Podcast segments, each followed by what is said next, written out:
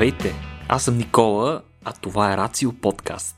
Днес ви представяме един по-специален епизод. Той е част от поредицата Patreon Special, която по принцип е достъпна само за нашите поддръжници в платформата Patreon. Всеки месец те получават нов ексклюзивен епизод, който навлиза дълбоко в една конкретна тема. Този път ще си говорим за това как съвременните методи за секвениране на ДНК намират приложение в криминалистиката и съдебната медицина.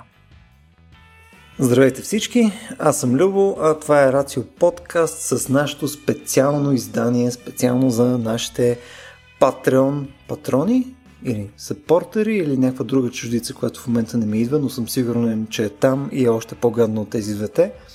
А, днес, в днескашния епизод, а, всъщност няма да присъства а, господин Петко Желязов, още известен като нашия историко-географичен глас а, от мед и масло, тъй като е хванал COVID, явно следствие на ядене на мед и масло от чужда лъжица.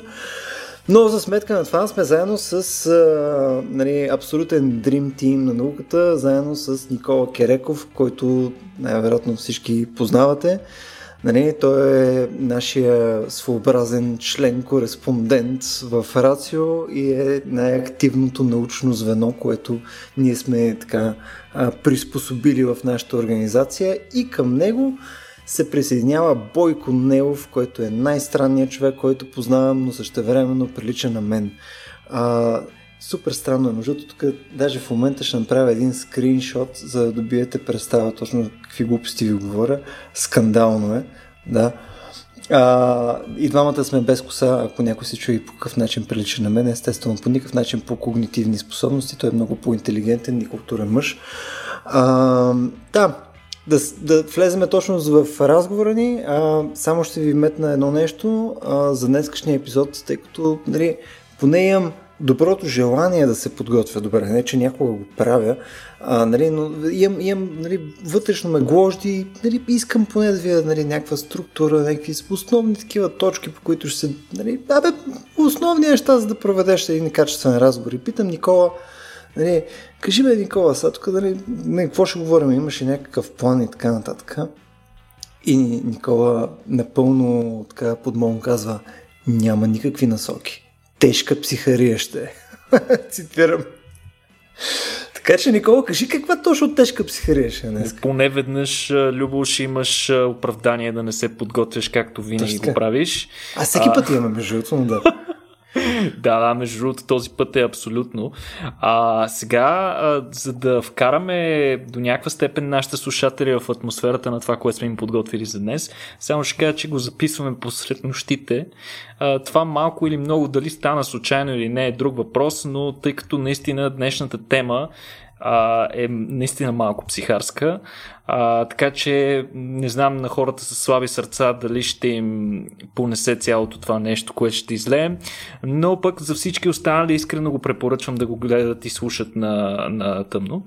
А, така, директно се изстрелваме. Започваме, разбира се, с една вълшебна история. Връщаме се през не чак толкова далечната 1980 година Денят е 18 август. Ние се намираме в къщата на 24 годишния Кейт Ели Харингтън и 27 годишната му съпруга Патрис Брискол Харингтън, които след работа просто са си вкъщи, чилват си, хапват след вечеря, говорят какво правят и си лягат, разбира се, готвяки се за следващия ден. Кейт е студент по медицина, а съпругата му Патрис е медицинска сестра. В и двамата работят и учат в близкия градЪрвинг, щата Калифорния, като двамата са наскоро женени младоженци от 3 месеца, така да се каже. А, след сравнително спокойната вечер, спейки си в леглата си, през нощта двамата са събудени от шум, изведнъж в спалнята им нахлува човек.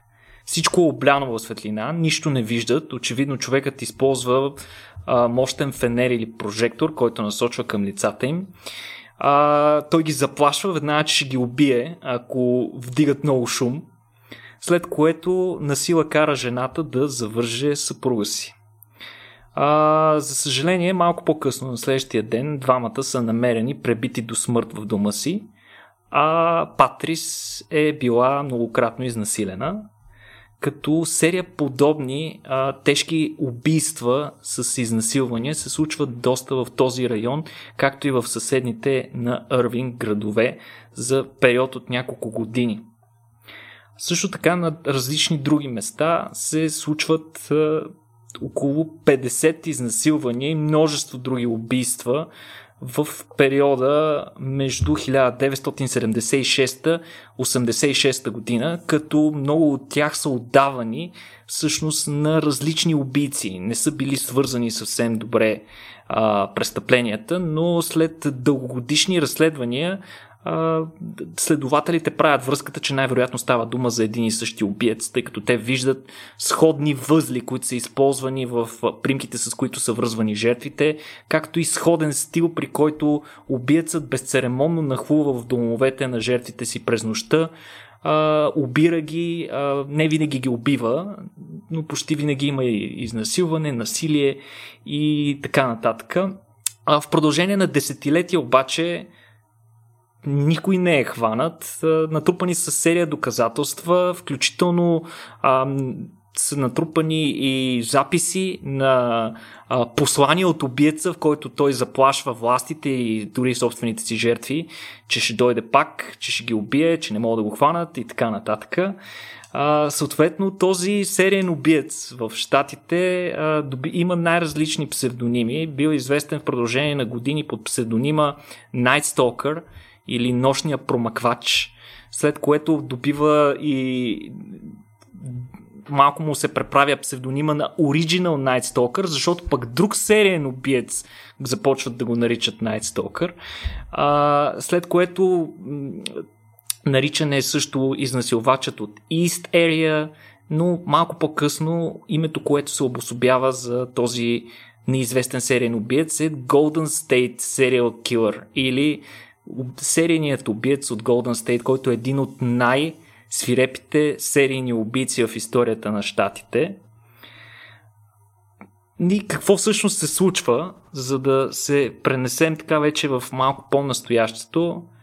На 24 април 2018 година, преди точно около, 2 години, около 3 години, е заловен и арестуван Джозеф Джеймс Ди Анджело Джуниор, който тогава е бил на 75 години в интерес на истината и директно бива съден за 26 убийства, отвличания и още 61 престъпления, свързани с насилие. Това е прословутият серен убиец, за който току-що си говорихме. Това е човекът, който е убил хората от началната ни история, както и много други и е изнасилил ужасно много жени а, човекът изслушва изказването на присъдата си на инвалидна количка. Както казахме, той е на 75 години и въпреки това получава 26 до животни присъди. В интерес на истината са искали да му наложат смъртна присъда, но човека е пледирал виновен за редица от, наказ... от а,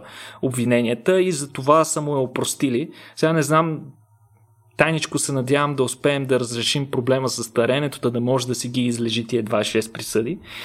А, но а, защо в продължение на десетилетия човекът е търсен толкова време и така и не е бил открит и как всъщност са успели да го закуват всъщност следователите и полицията.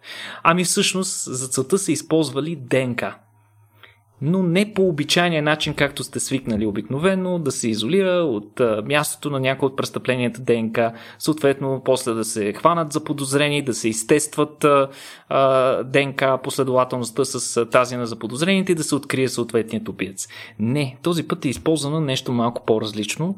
Това, което са направили учени, следователите, всъщност полицаите, е, че са използвали три публични сървъра, в които са качили последователности от ДНК, изолирана от местопрестъпления, свързани с въпросния убиец. Като интересното е, че единият от тези а, единият от тези, едната от тези бази данни има държавно участие и по принцип е свързана с цели, които се използват с държавни цели, качват се там разни престъпници и така нататък, но две от тях са абсолютно частни. Една от тях е най-големия, един от най-големите портали за генеалогични а, данни и изследвания. А, тя се нарича MyHeritage, като там има качени няколко милиона ДНК последователности на хора от цял свят. А, сега, тук настъпва един много интересен юридически проблем, а, че не се знае, изключително дълго време не се е разбрало. Полицията е отказвала да каже как точно са намерили престъпника, защото очевидно продължение на десетилетия не са можели да го открият. Значи нещо се е случило. А, властите а, са пазили в тайна как са го хванали, как са го заковали, дори от защитата на самия Дианджело до последния момент, вече в съда преди изказването на присъдата, тогава всъщност се е разбрало точно какво се е случило. А, всъщност те са използвали въпросната информация от, използвали въпросната информация от тези бази данни без разрешение което е много интересно и представлява един много интересен а, да го кажем парадокс дали и как биват използвани а, нашите данни. Сега учи, а, полицайите всъщност се оправдават, че са използвали само публична информация, която клиентите на тези бази данни с денки са, вече са дали съгласието да се използват тези данни, но те са го дали това съгласие за използване на данните, за да се намерят техни роднини. Всъщност това е нещо, което те са използвали.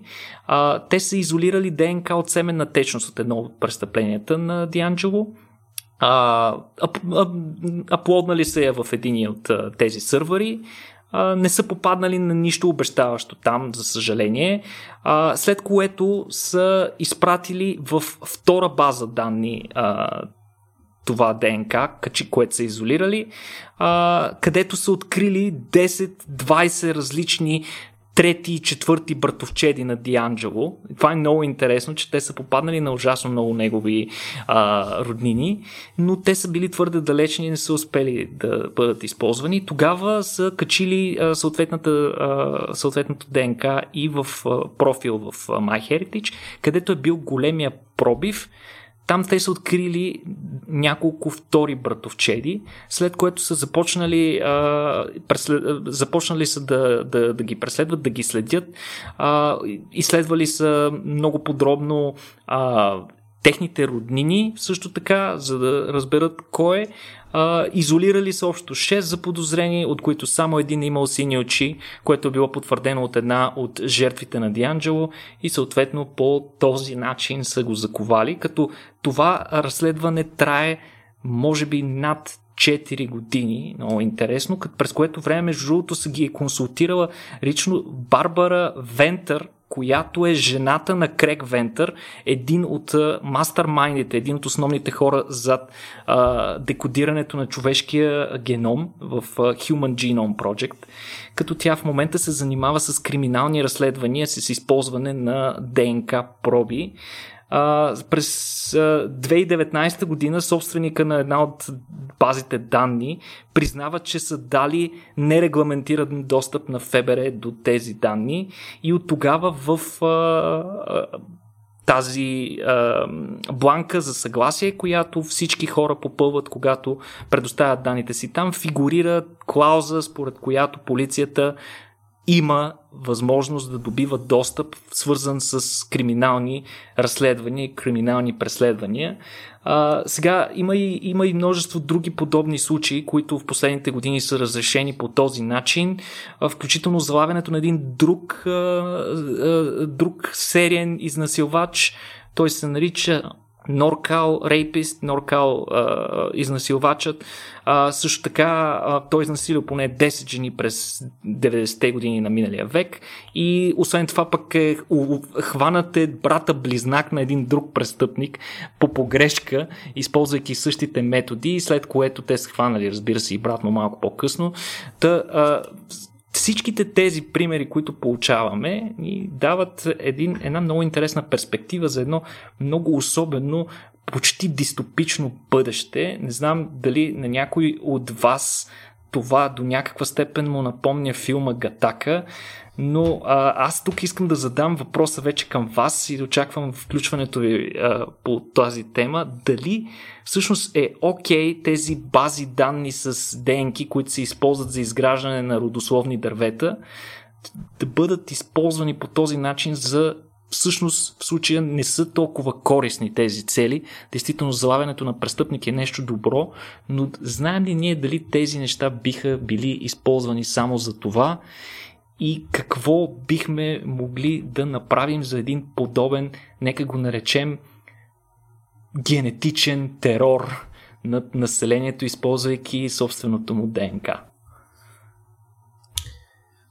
Да живее генетичния терор, бих казал аз. значи аз а, не крия последните години моите крайни възгледи, че човечеството в настоящата си форма и с това наследство генетично няма бъдеще, така че то трябва да бъде променено.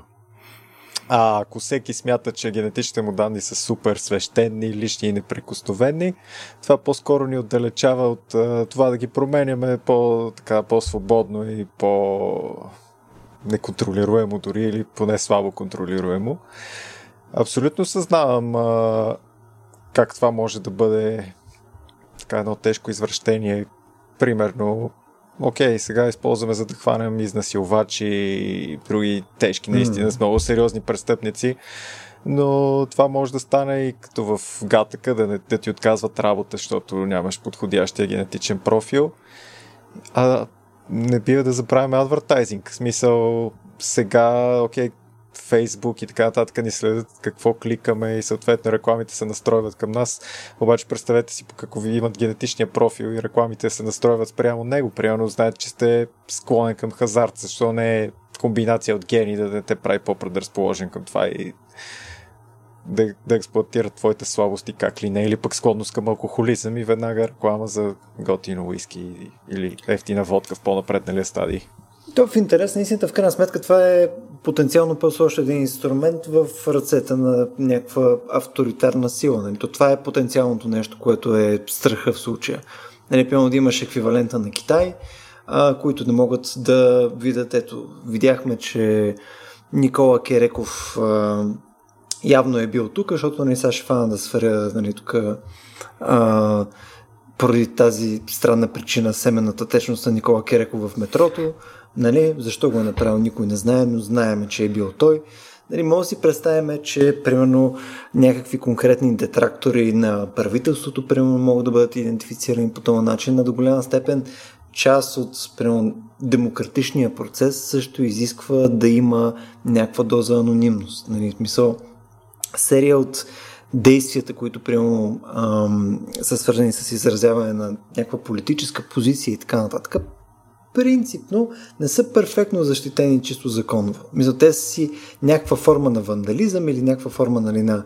Мисля, според зависне как бъде отсъдено, но а, те в момента основното нещо, което ги пази е да не ги хванат. Нали, смисъл, ти ако отидеш примерно да надраскаш сега някакъв паметник, а, така че да покажеш, че не се кефиш примерно на Русия или не се кефиш на Штатите и така нататък, нали, ако има още един начин по който нали, ти да отидеш на съд за това нещо, това е просто те излага на по-висок риск. Тоест, повечето, колкото повече инструменти има, така че да бъдеш идентифициран, нали, толкова по-малко сейф си. Защото нали, никога не знаеш нивото на внимание, в което нали, власти неща могат да имат върху теб в дадения момент. Е, това отново, нали, в някакъв по-такъв, по-такъв вариант, в който изобщо не вярваш на власт или съответно си една идея по-псайкотик in general. Абсолютно. Всъщност, ако тайните служби на дадено правителство имат достъп до подобни данни, т.е. могат да го добият по желание, дори в случая както е, беше с историята с а, серийния убиец, а, те го правят с а, ясната цел нали, за предотвратяване на престъпление, но както и Любо добре спомена, ако нещо застрашава под някаква форма държавната сигурност или пък в частност сигурността на някой конкретен човек, който а, иска да използва властта си за да се покрие, това е един страхотен инструмент за демагогия. Всъщност това mm. е изключително, изключително интересно е как би могло това нещо да се регламентира. И изобщо, тъй като а, последните години цената на секвенирането на части или на, дори вече и на целия геном на отделни хора намаля мисля, че даже не хиляди, ами десетки хиляди пъти и стана много достъпно вече за все повече хора. Като включително много интересен е проектът на Исландия, която си е поставила за цел като държавна, под формата на държавна политика, като част от електронната им система, е, електронната система с, с здравните досиета на всички хора, да секвенира всичките си граждани, вътре да присъства цялостната генетична секвенция, секвенирана с относително добра точност, така че съответно лекарите да имат способността да приложат някакъв персонализиран метод при лечение, когато това стане възможно. Тоест по този начин една цяла нация би успяла да секвенира гражданите си. Вероятно това ще стане а, все по-масово. А, както знаете, тези китове за установяване на родословия, които станаха ужасно модерни. Тук ще цитираме, нали, вече казахме за две от тези компании, много по-популярна в Европа е 23andMe и редица други. Които трябва да признаем, че предоставяйки въпросния кит и възможността на човек да разбере кой му е 16-ти братовчет от коя държава в Конго, а, всъщност не ни дават никаква, никаква форма на защита, никаква форма на защита на индивидуалността ни. Даже аз някъде бях чел на много, много интересно изследване по темата, в която се а, разискваше точно този проблем и факта, че необходимостта от а, такава от такова секвениране на ДНК в бъдеще ще стане наистина голяма, тъй като един вид, ако ти не си секвенирал ДНК-то, ти един вид от цялостен клон от технологиите за лечение изобщо няма да можеш да, си, да ти е наличен при тебе да се приложи в твоя случай. И поради тази причина трябва да се наложи нова форма на защита на тази, тези, нека ги наречем лични данни, ако бихме могли да ги приемем за такива, като дори се предлагаше да бъде използвана блокчейн технология, с която ти да можеш по някакъв начин да прикриеш своите данни и да ги споделяш или да споделяш само части от тях, които ти решиш с съответния лекар или с съответната а, със съответната служба, която има нужда от тях. Дори се предполагаше, че има възможност а, това нещо да се използва и като източник на средства, т.е. ти хубаво нали, лишаваш се от а, своята индивидуалност, от а, а, нали, ще, ще дадеш последователността на гените си на някаква компания, която извършва някакво важно проучване, но трябва да получиш нещо в замяна.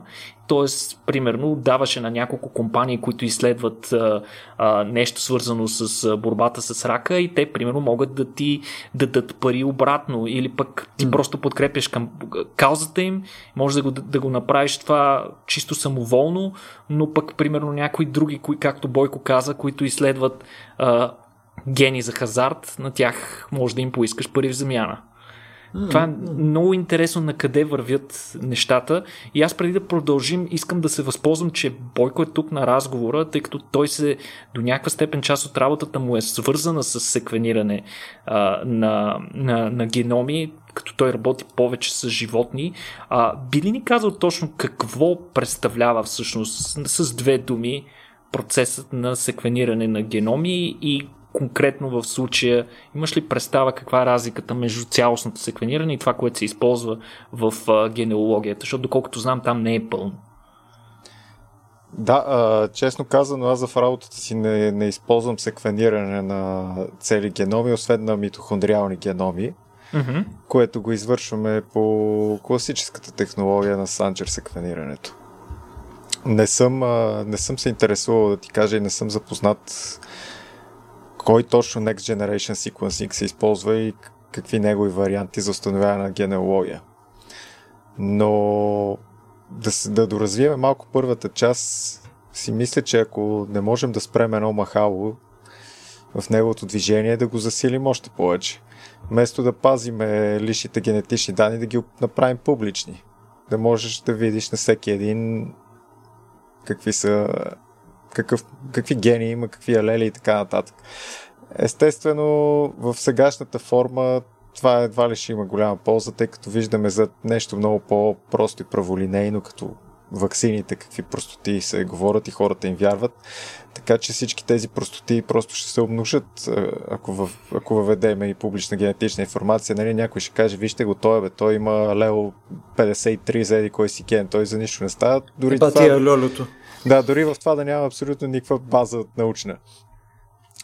А от друга страна, все пак да не забравяме, че ако не си секвенираме ДНК-то и не го оставим, как ще могат наследниците да ни клонират един ден? Ако се целим към веченият живот. Да, макар че там да, да не подхващаме темата за идентичност на цяло. Но, не, е, смисъл, тук по тази тема, може би, едно от основните неща е, че то прилича на всички останали други инструменти, които даваме в момента вследствие на нещо лично като данни. Не смисъл, ти получаваш някаква доза удобство, като сдаваш някаква доза а, нали, идентичност или съответно свобода. Нали, тук имаш свободата нали, ти да си анонимен в този смисъл, нали, ти да не си идентифицируем вследствие на ДНК, обаче може да придобиеш допълнителни блага, които са ти било то а, специализирано таргетирано лечение или съответно някакви други услуги и така нататък. Тоест, то винаги е някакъв такъв баланс. То, по-скоро, може би при мен остава въпроса, който нали, виждаме на къде отива като цяло с дигитални технологии, е дали някой ще има избор да, да вземе това решение, дали иска да използва тези блага или не. И по-скоро съм съгласен с Бойко. Не изглежда, че да ходим в посока, където избор да е, да е сериозно нещо. В смисъл, колко хора в момента избират да не ползват никакви социални медии, да не използват смартфони, да не използват интернет. Мисъл, има. Ама колко са? В смисъл, почва да става леко нереалистично просто. Нали? Примерно преди 10 години, окей, ще ползвам Nokia 3310, ама в момента... М- а 10 години не са много така е скока в технологиите завари много от а, хората, включително трябва да призная и мен неподготвени. Аз взех първия си смартфон буквално преди две или може би вече са станали три години и ми беше ужасно трудно да наваксам с а, необходимостта тази цифрова гад в джоба ми да удовлетворявам всичките и нейни апетити за моето време. Точно така, точно така. Дигитален а, хищник. Абсолютен дигитален хищник е, да.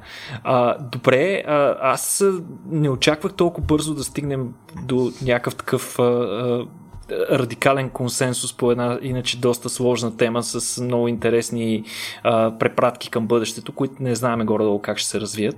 Ма аз имам още една история интересна за вас. Тя е малко обратна на първата. А, в случая става дума отново Днес си говорим за гадости, за серийни убийци, смърт и гатака и а, дистопични а, бъдеща. А, та става дума за обявената за най-ужасна серийна убийца в Австралия. А, това, е, а, това е Катлин Фолдбик, която е била осъдена за убийството на четирите си деца. Две момчета и две момичета, като и четирите умират при доста странни обстоятелства, още да са навършили 10 години, някои доста по-малки от това, като тя е била осъдена на основата на странни бележки, които е водила в личния си дневник и е прекарала вече 18 години за трешетките. В следствие на това и е много интересно какво се случва с нея, защото наскоро е била внесена петиция, подписана от над 50 учени и медицински експерти от световен мащаб, сред които и двама Нобелови лауреата, както и председателя на Австралийската академия на науките, Бойко, това е австралийския бан. а, да, там според въпросната, според въпросната декларация, според въпросната петиция, учените смятат, че смъртта на децата всъщност е била абсолютно естествена. Сега, тук, опитвайки се да се поставим на мястото на жена, загубила децата си която следствие дори е била набедена за смъртта им и, и е излежала 18 години в затвора, това е някакъв абсолютен ужас, абсолютен кошмар за мен. Но всъщност тя наистина може да се окаже, че е била невинна. А, до този момент се е смятала, че тя ги е удушила, въпреки че разследващите лекари и патолози никога не са намерили следи от удушаване по децата й. А, какво се е случило, за да накара учените да, да се намесят в правосъдието? Това не е най-характерната роля на учените по принцип, а, освен ако те не бъдат ангажирани по някакъв начин. Конкретно в случая а, учените са секвенирали изцяло геномите на децата и на майката и през 2019 година публикуват статия, с която идентифицират до сега неизвестна мутация в генът за калмодолин, конкретно генът калм-2 и става дума за един полиморфизъм с промяна буквално на само на една аминокиселина от този белтък, следствие на което по принцип калмодолинът е белтък, който се свързва с калция и регулира калциеви канали в различни части на организма, основно в сърцето, като мутацията предизвиква повишена частота на така наречения синдром на внезапната смърт при деца.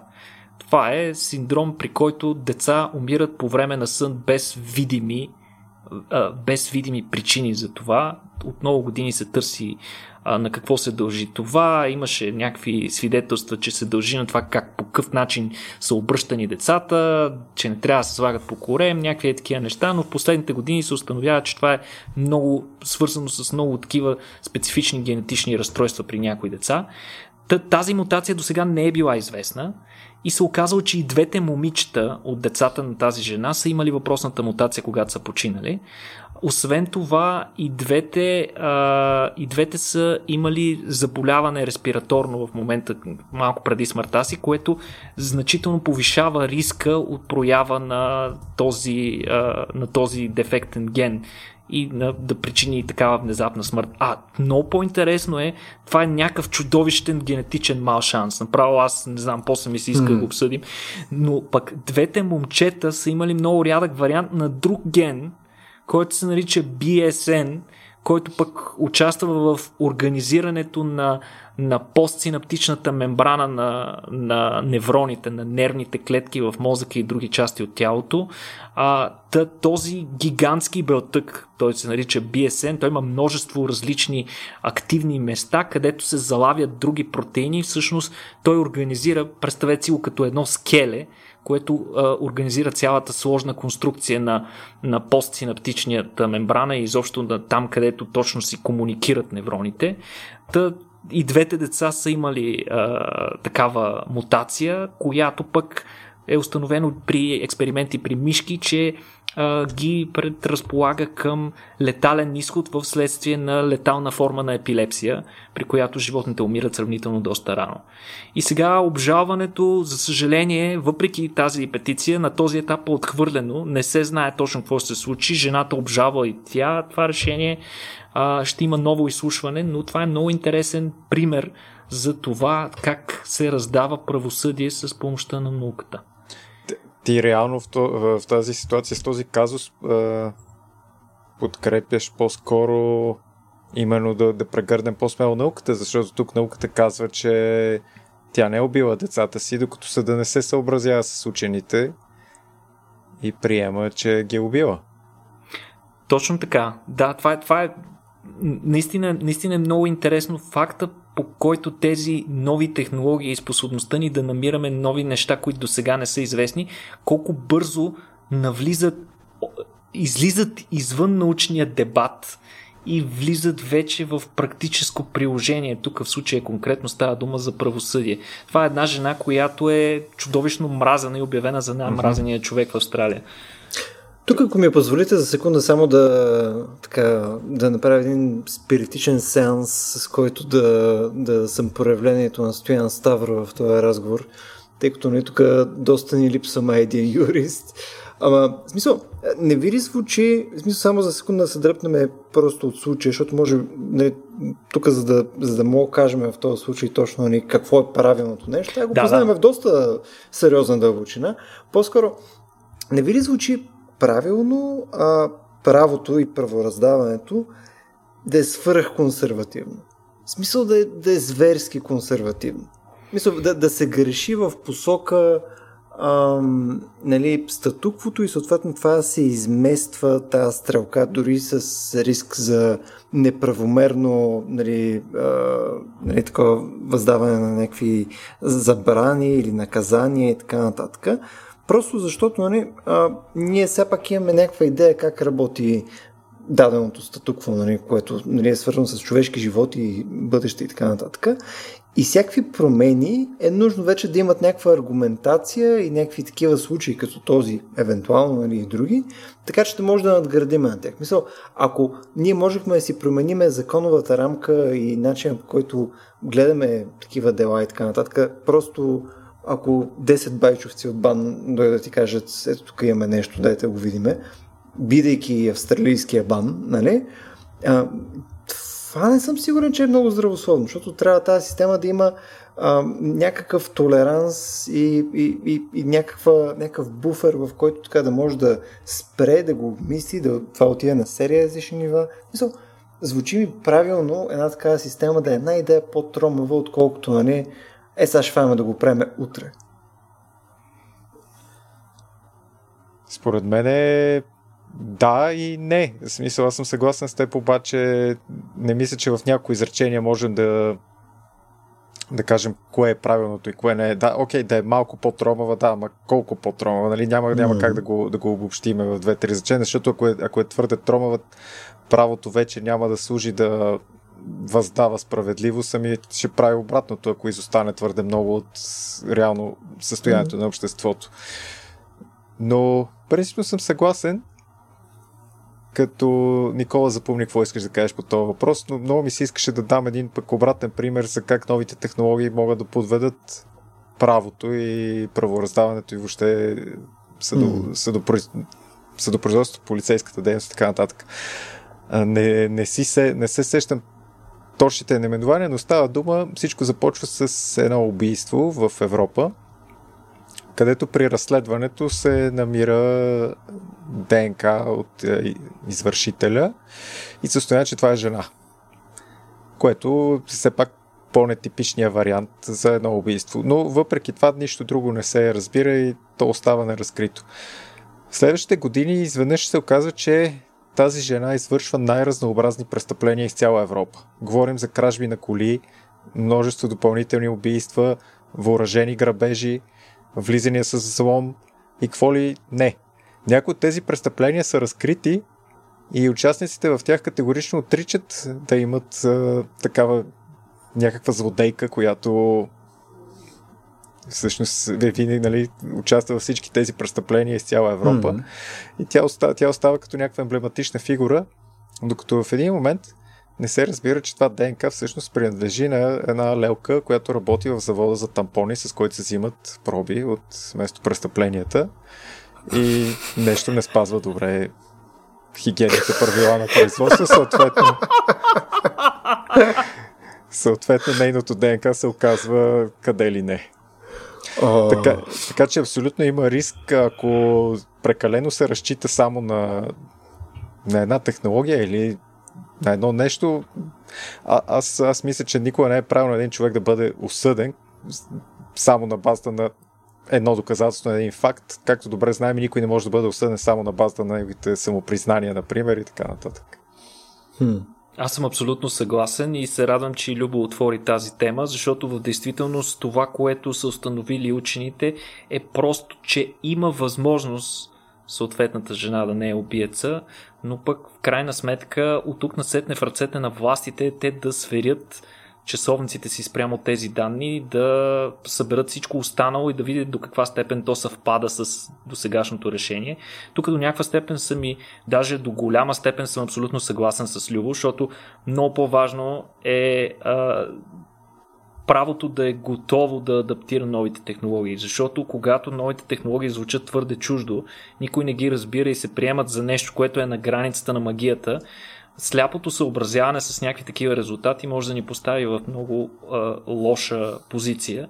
И съответно, другото важно нещо е, че новите технологии не винаги са достатъчно точни, когато са нови. И съответно пък, ако а, юридически а, съдилищата и властите не са готови да а, да предоставят необходимите данни за това колко точен е даден метод, съответно той много лесно може да падне в съда като неточно доказателство, просто когато адвокатът на защитата го подложи под съмнение и се види, че всъщност той не е достатъчно доказан. Но пък през последните години криминалистиката дръпна ужасно много. Трябва да сме честни. В смисъл, в момента една криминална лаборатория по нищо не обстъпва на една, на една научна такава и, и, и дори опитните криминалисти са много по-сръчни от някои учени, които с години се занимават с ДНК и така нататък. А, така че тези технологии неизбежно навлизат. Сега вече въпросът е колко бързо ще успее да, да се адаптира към това правото и, и хората, които го упражняват. А, Никола, само така един штрих с намигване ще вметна по това, което каза, че една криминална лаборатория не отстъпва по нищо на една научна. Да, така е. И за пример, а, наскоро се запознах с един човек, който е работил в а, БАН, но вече работи в а, криминална лаборатория и разказваше как а, поспешно са му дали кости от а, место престъпление човешки да извлече ДНК и как ги е чукал на стълбите върху стъпалата. Фантастично, фантастично. Този епизод като цяло е просто един такъв един влакче на ужасите, Бойко, се опитвам да кажа. А между другото, тук само искам да нали, споделя моето абсолютно възмущение, че не съм решил да стана такъв сериен ексхибиционист при пилон 10-15 години и съответно сега в момента, ако реша да го правя, просто риска ми е съществено по-висок. Изпуснахме, изпуснахме златните времена. Тъпо, а даже имах шлифър, човек. Виж, даже имах шлифъра. До, до пода ли беше? Бях, бях изчистил и почки, сеш, смисъл и те, те, малко, нали, ще, ще да е малко спорно, нали, така, дали е ексибиционизъм, дали е изкуство, няма, никой не знае. Никой не знае. Тия нови технологии съсипаха да, човешките откровения. Добре, Бойко, ти спомена нещо, което мен много силно ме смущава от години и искам да те питам. Това действителност ли е, факт ли е и знае ли се защо всъщност повечето серийни убийци са мъже? Имаме ли всъщност примери за жени, които са легендарни серийни убийци през историята? Е, разбира се, че имаме. Сега, като почнем от а, по-старата история, нали, Елизабет Батори и така нататък. И минеме със времето имаше, не мога да се сета отново името й, но ако я потърсите, ще намерите руската баба канибалка, а, която... Е Какво? Руска баба канибалка. Това звучи супер, нали? А, мисля, в момента го гугълвам вече. Да, коя, която, мисля, че ня... не съм сигурен за мъжете си, но май няколко са квартиранти беше изява. В смисъл от свои квартиранти, да. Нещо подобно беше. А, сега, защо? Според мен е свързано с агресията. По принцип, мъжете имат по-високи нива на агресия и така, има повече варианти това да, да избои съвсем в грешна посока. Също така мъжете са по-склонни да поемат рискове, все пак да си сериен убият си е рисково занимание. И... Не плащат и вредни. Mm-hmm. така, това е, това е моето, моето обяснение. Най-вече тези две неща. То с оглед на това не е ли по една идея по-лесно да си жена сериен убиец при условие, че рядко биха те заподозрели в нещо подобно? Еми да, да, факт. Но от друга страна пък и жените са малко по-слаби физически все пак не е лошо сериен mm. убиец да, да може и физически да наделе лесно на жертвите си. Тук трябва да обърнем внимание, че серийните убийци се, се държат наистина като хищници и почти винаги избират слаби, слаби жертви, много по-слаби от тях, деца, жени, при това такива, които са в, с нисък социален статус или по някакъв начин с, с слаби места, които могат да бъдат атакувани. Хм. Нали, аз няма пример, поне аз не се сещам за сериен убиец, убиващ шампиони по ММА или... The MMA killer. Damn. Чакай, Между... аз също съм на баба канибалка, извиняйте, момчета, просто нали, Тамара Самсонова се казва от Санкт Петербург явно. Да, да, Детринг Сабел, мисля, че наистина това беше името. На две места го намирам и видях една снимка, която със сигурност е едно от най-притеснителните неща, които съм виждал от последната седмица. Да, да, има, има, има и такива подкасти. А между другото, Бойко, не знам дали попадна на тази статия, че наскоро са успели да разбият а, последния да. а, код на пъзела. На Зодиака, нали така? На Зодиака, извинявам се. Да, за съжаление, да, за съжаление в самото съобщение, което са разкодирали, няма достатъчно данни да се установи със сигурност самоличността му. А той наистина не е бил заловен въобще. Така ли? В смисъл, дори не са имали... Доколкото ми е известно, не е, но сказа успокоение на хората, които си мислят, че Зодиака все още броди. Серийните убийци като правило не спират никога да убиват. Ако даден сериен убиец не е а, заловен и убийствата с този профил изведнъж спрат, това означава, че той или е умрял, или е бил заловен за някакви други престъпления в затвора. И тъй като тези престъпления в един момент спират и никога повече подобен профил не се повтаря, той вероятно е обрял или на свобода или в затвора. Хм. Е, от друга страна, сега се твърди, че всеки един момент, примерно в особено в Съединените щати, на свобода има и активни няколко десетки серийни убиеца. Сега в България е малко по-трудно да си сериен убиец, защото а, няма, няма хора, бе. Да, а, Ами няма, няма хора, да, няма. Не, бе, кадровата криза, то просто много бързо ги хващат, няма качествени. Те не могат да станат серийни. Няма хора, а, няма хора. Няма, няма такава мобилност на хората тук от една страна. Те са по-отседнали и когато в дадено село или общо се появи нов човек, той повече се забелязва. Това е доста сериозна причина, според мен. Хм. Имаше между другото, как се един ужасно добър сериал точно за серени убийци. А, е, от последните 4-5 години беше. А, където проследяваше точно а, там двама агенти, които са ти на ФБР и съответно изследваха а, Помните ли как се казваше? А, сега, имаше фантастичен да, саундтрак. Забравих как True се казва. True Detective. Не, не, не, не, не, True Detective. Чакай, чакай. Има, ли, има и друг ли? Защото там да, са двама, да. които... Е, True Detective е фантастично. Да, ама е друго. А, сега ще го видя. Сега ще видя. Ужасно добро беше. Мисля, че беше по HBO. А... Е... Където е с Тед. Да. Mindhunter. Да. Където отиват... аз не съм го гледал, свалил съм си го.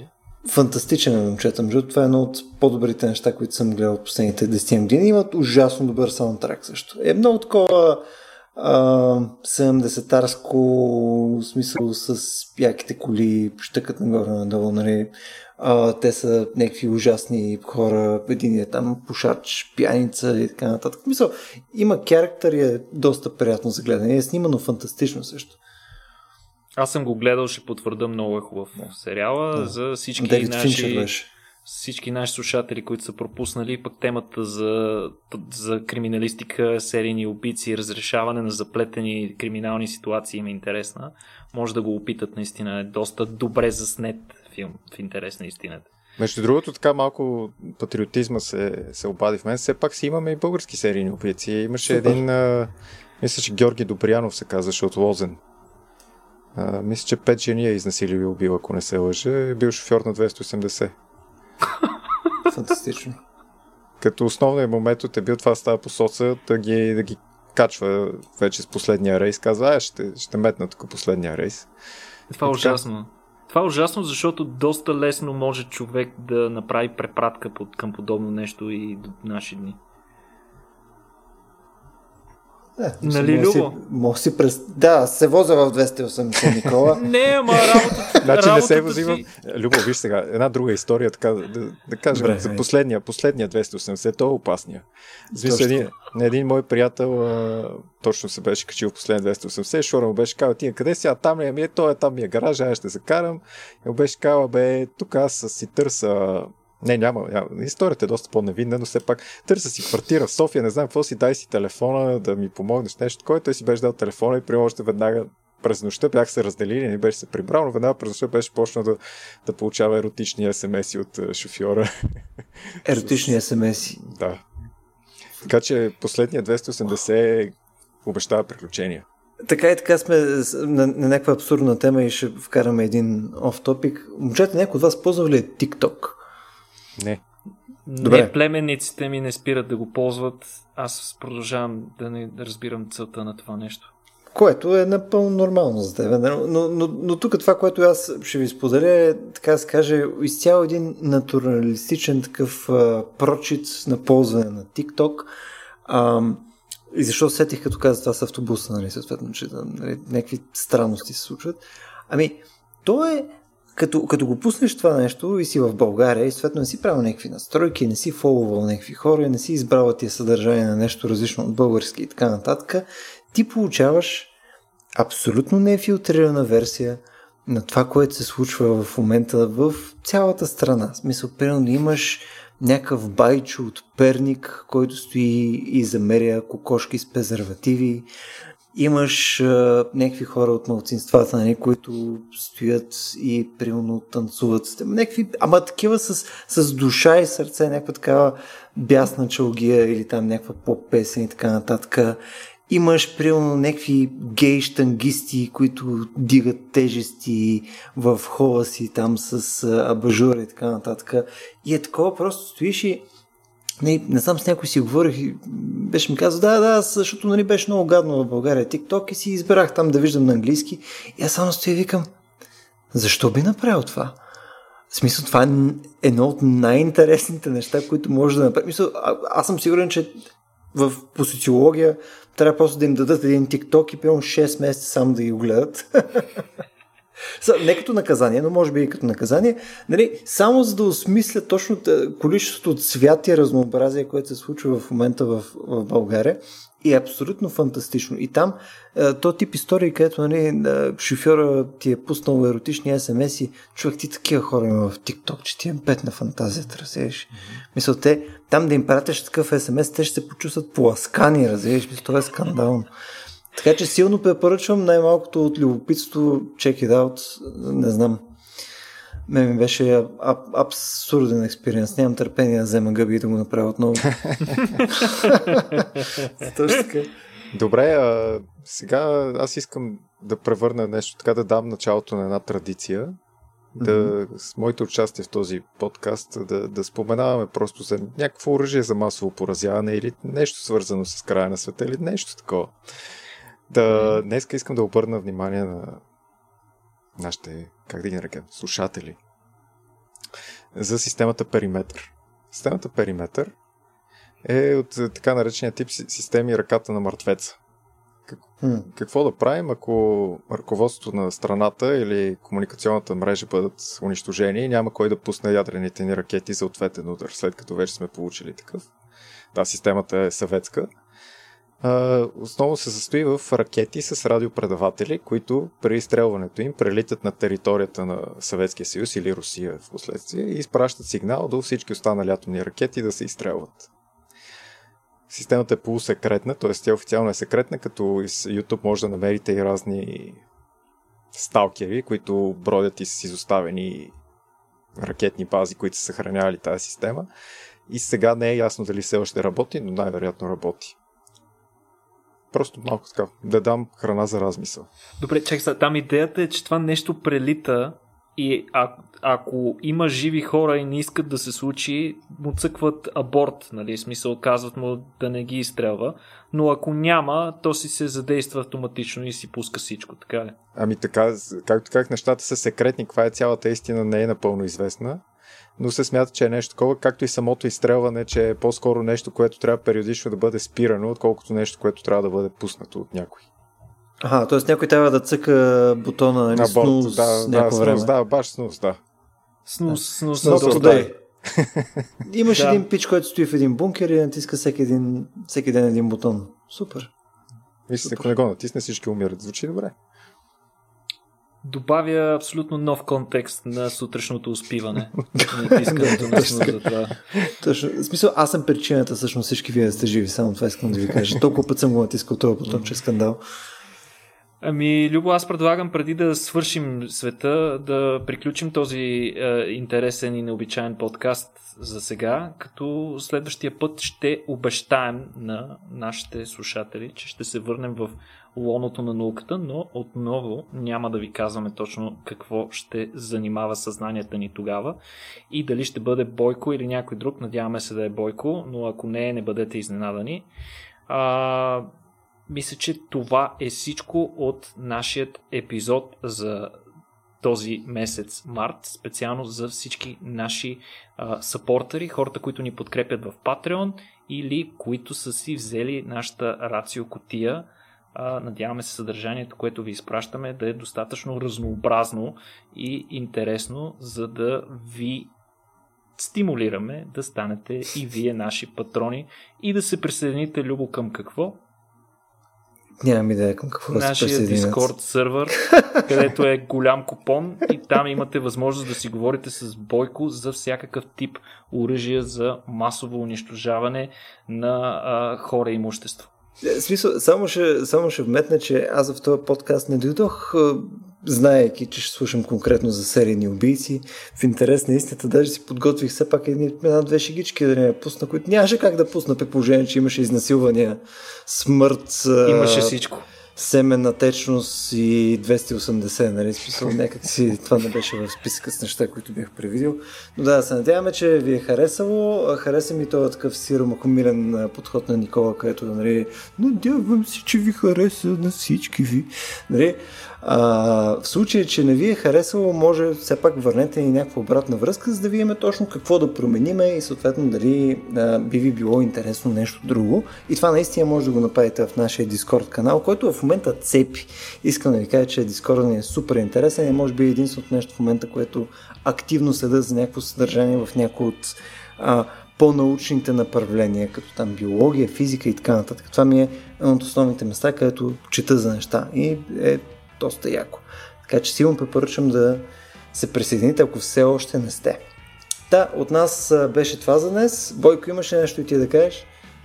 Еми, нямам търпение да си говорим за системата за фракционална орбитална бомбардировка. Следващия епизод. И не Добре. забравяйте описанията за всички неща, които си говориме, ги слагаме към подкаста. Може да прочетете още доста интересни подробности за всичко от нещата, които едва засегнахме тук.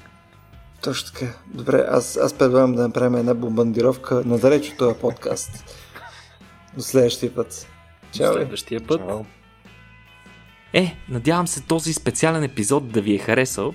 Ще намерите още като него в серията Patreon Special, ако станете наши патрони.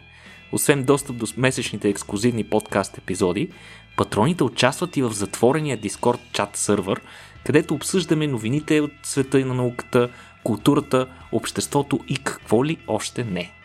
Те също получават безплатен достъп до нашите събития и дори коледни подаръци от нас от Рацио. Вижте повече в линка в описанието на епизода или отидете директно на patreon.com наклона на черта RACIO.BG.